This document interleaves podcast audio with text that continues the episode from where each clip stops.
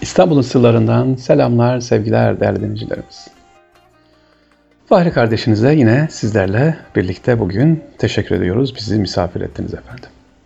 Bu hafta da sizlerle inşallah yine İstanbul'un güzel hikayelerini, hatıraları paylaşmaya devam edeceğiz. Sonra yine kaldığımız yerden inşallah Allah nasip ederse gezmeye devam edeceğiz. Tabii Ramazan'da geliyor. Bakalım İstanbul Ramazanları nasılmış? Onlardan inşallah konuşuruz. Sevgili dinleyiciler, Abdülhamit Han'ın uzun yıllar mabeyn katipliğini yapmış olan Tahsin Paşa var biliyorsunuz. Televizyonda da izliyorsunuz. O hatıralarında anlatıyor efendim. Bir akşamdı mabeyinde nöbetçi olarak ben kalmıştım. Gelen mektup, telgraf, rapor ve tezkerelerin listesini tertipleyip huzura çıkmak üzereyken bir telgraf geldi. İstanbul'da Laleli Postanesi memurlarından birinin Yıldız'a çektiği bu telgrafta karısının o gece doğum yapacağı, doğumun çok zor olacağını e, doktorlar tarafından dikkat edilmesi gerektiğini söylüyor ve elinde hiçbir vasıta bulunmadığı için merhameti şahaneye sığındığını bildiriyordu. Bu telgrafa kıymet vermedim ve onu listeye almadım. Huzurda padişah adet icabı her şeyi ayrı ayrı gözden geçtikten sonra ilave etmiş. Başka bir şey var mı? Öyle sorunca Sultan Abdülhamit Han telgrafı söylemiş ve arıza değmeyeceğini düşünerek listeye almadığını arz etmiş Tahsin Paşa. Sultan Abdülhamit Han emir vermiş hemen getiriniz getiriniz. Getirdim telgrafı ve dikkatli okumuş Sultan Abdülhamit Han ve derhal mütehassız bir tabip ve bir yaverle Lale ile giderek doğumu kontrol altına almalarını benim de kendilerine refakat etmem emretmiş. Tahsin Paşa'da. Gittik ve işimizi bitirip sabaha karşı döndük. Bir de ne görelim? Hünkâr bahçe üzerindeki odasında ışıklar açık, cama vurarak bizi çağırmıyor mu? Sabaha kadar uyumayı bizi beklediğini anladık. Neticeyi sordu. Doğumun zor olduğunu fakat müdahaleyle kadının kurtulduğunu, çocuğa Abdülhamit Han'ın isminin verildiğini, İhsan-ı Şahane'nin de aile reisine teslim edildiğini ve adamın ağlayarak ömür ve devletlerine dua ettiğini anlattım. Bizi ayakta dinledi. Sadece rahatladığını gösteren bir oh ve elhamdülillah diyerek sabah namazına durdu. Sultan Abdülhamit Han böyleydi efendim. Sultan Abdülhamit Han ne yapıyor? Kendisine gelen ricaları e, dikkat ediyor, gerekli ilgileniyor efendim.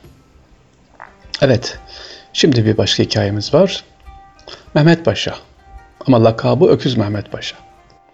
Efendim Öküz Mehmet Paşa Ulu Kuş'tanın bir aşiret olan Oğuz aşiretindenmiş. Fakat Türkmenler arasında Oğuz kelimesi Okuz olarak söylenir ve yazılırmış. Buna nispetle Mehmet Paşa'nın adı da Okuz. Mehmet Paşa olmasına rağmen yazılırken yapılan bir hata ile Öküz olarak meşhur olmuş.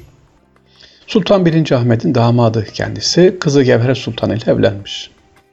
Mehmet Paşa'nın ilk vazifesi Mısır valiliğiymiş. Daha 27 yaşındayken Gevher Sultan ile evlenmiş ve hemen Mısır valiliğine tayin edilmiş. Hatta padişah kızına kocasının önceden gidip yerleşmesinden sonra arkadan kendisini gönderebileceğini söylemiş. Fakat Gevher Sultan kocası nereye giderse gitsin onunla beraber olmak istediğini söylemiş ve paşa ile birlikte Mısır'a gelip makamına oturmuş. Beraberler.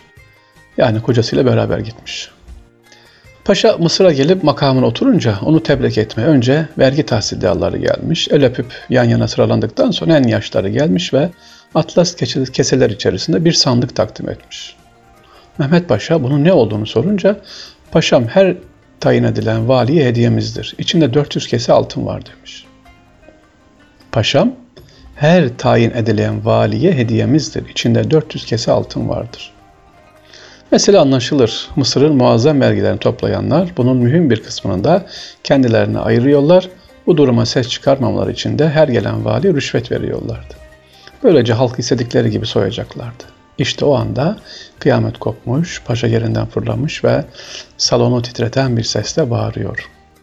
Bire vicdansızlar, bire reziller, bire Allah'tan korkmazlar. Sizlerde hiç mi ahlak kalmamıştır? Defolun hepinizi azlettim. Sonra beraberinde getirdi Hasan Çavuş'u çağırmış ve bu altın keselerin hazine irat kaydet ve bu rezilleri derhal sürgün et. Bir daha Mısır'a uğramasınlar. Ve bundan sonra Mısır'dan İstanbul'a gönderilen vergiler misli misli artmış. Mısır halkı da rahat bir nefes almış. İşte o dönemde böyle Mısır idare ediliyordu efendim. Paşalar böyle bakıyordu. İstanbul'un sırlarındasınız. İstanbul'un güzel hikayelerini dinlemeye devam ediyoruz. Sırada bakalım Dahiliye Nazırı Ahmet Reşit Bey'in bir hatırası var. 1900 yılı, 1902 yılı Ramazan ayının 15. günü Hırkayı Saadet'i ziyaretten dönen 2. Abdülhamit Han, Hazine Yumayında bulunan Sultan 3. Mehmet'e ait Murassa sorgucu ister. Sorguç bir heyet tarafından yerinden alınır ve Bağdat Köşkü'nde padişaha takdim olunur. Hasan Şevki Bey huzurdan çıkınca baş mabeyinci Hacerli Paşa'ya dert yanar. Efendimizin ulu ecdadı Hazine-i Humayunlarına birçok şey koymuşlar, vermişler. Fakat buradan bir habbe bile çıkarmamışlar ve alamamışlardır. Eğer Şevket Mehab Efendimiz bu sorgucu götürecekse doğrusu bu acizi mahzun edecekler. İkinci Abdülhamit Han, kızı Ayşe Sultan'a yaptıracağı taca örnek tutmak için istenmiştir aslında o sorgucu. İtiraz kendisine arz edildiğinde bunu geçici olarak aldığını, bayramı birinci gün iade edeceğini belirtir ve Hasan Şevki Bey'e teslim edilmek üzere bir de senet imzalayarak verir. Ve bayram gelir çatar, Yıldız Sarayı'nda yapılan bayramlaşma töreninden sonra Hasan Şevki Bey söz konusu senedi baş mebayinci eline tutuşturur ve iadenin temir buyurulmasını ister. İkinci Abdülhamit Han da senedini geri alıp sorgucu verirken şöyle der. Hasan Şevki Bey'e selamımı söyle ve kendisinin vazife şinasından memnun olduğumda tebliğ et. Şu yüzü altına da ver, bayram haçlığı yapsın.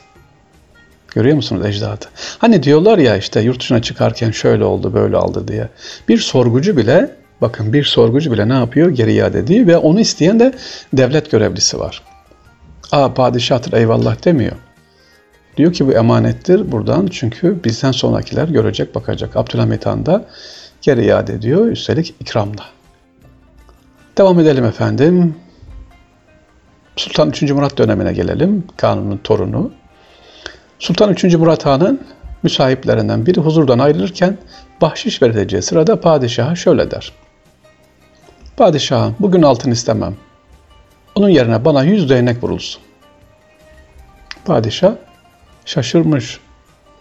İstirham ediyorum sultanım bana yüz değnek vurulsun. Padişah yüz değnek vurulmasını emretmiş. Dayağın elli sopası vurulunca müsahip şöyle demiş. Durun bir ortağım var. Ellisini ona vurun. Padişah ortağın kim olduğunu sormuş.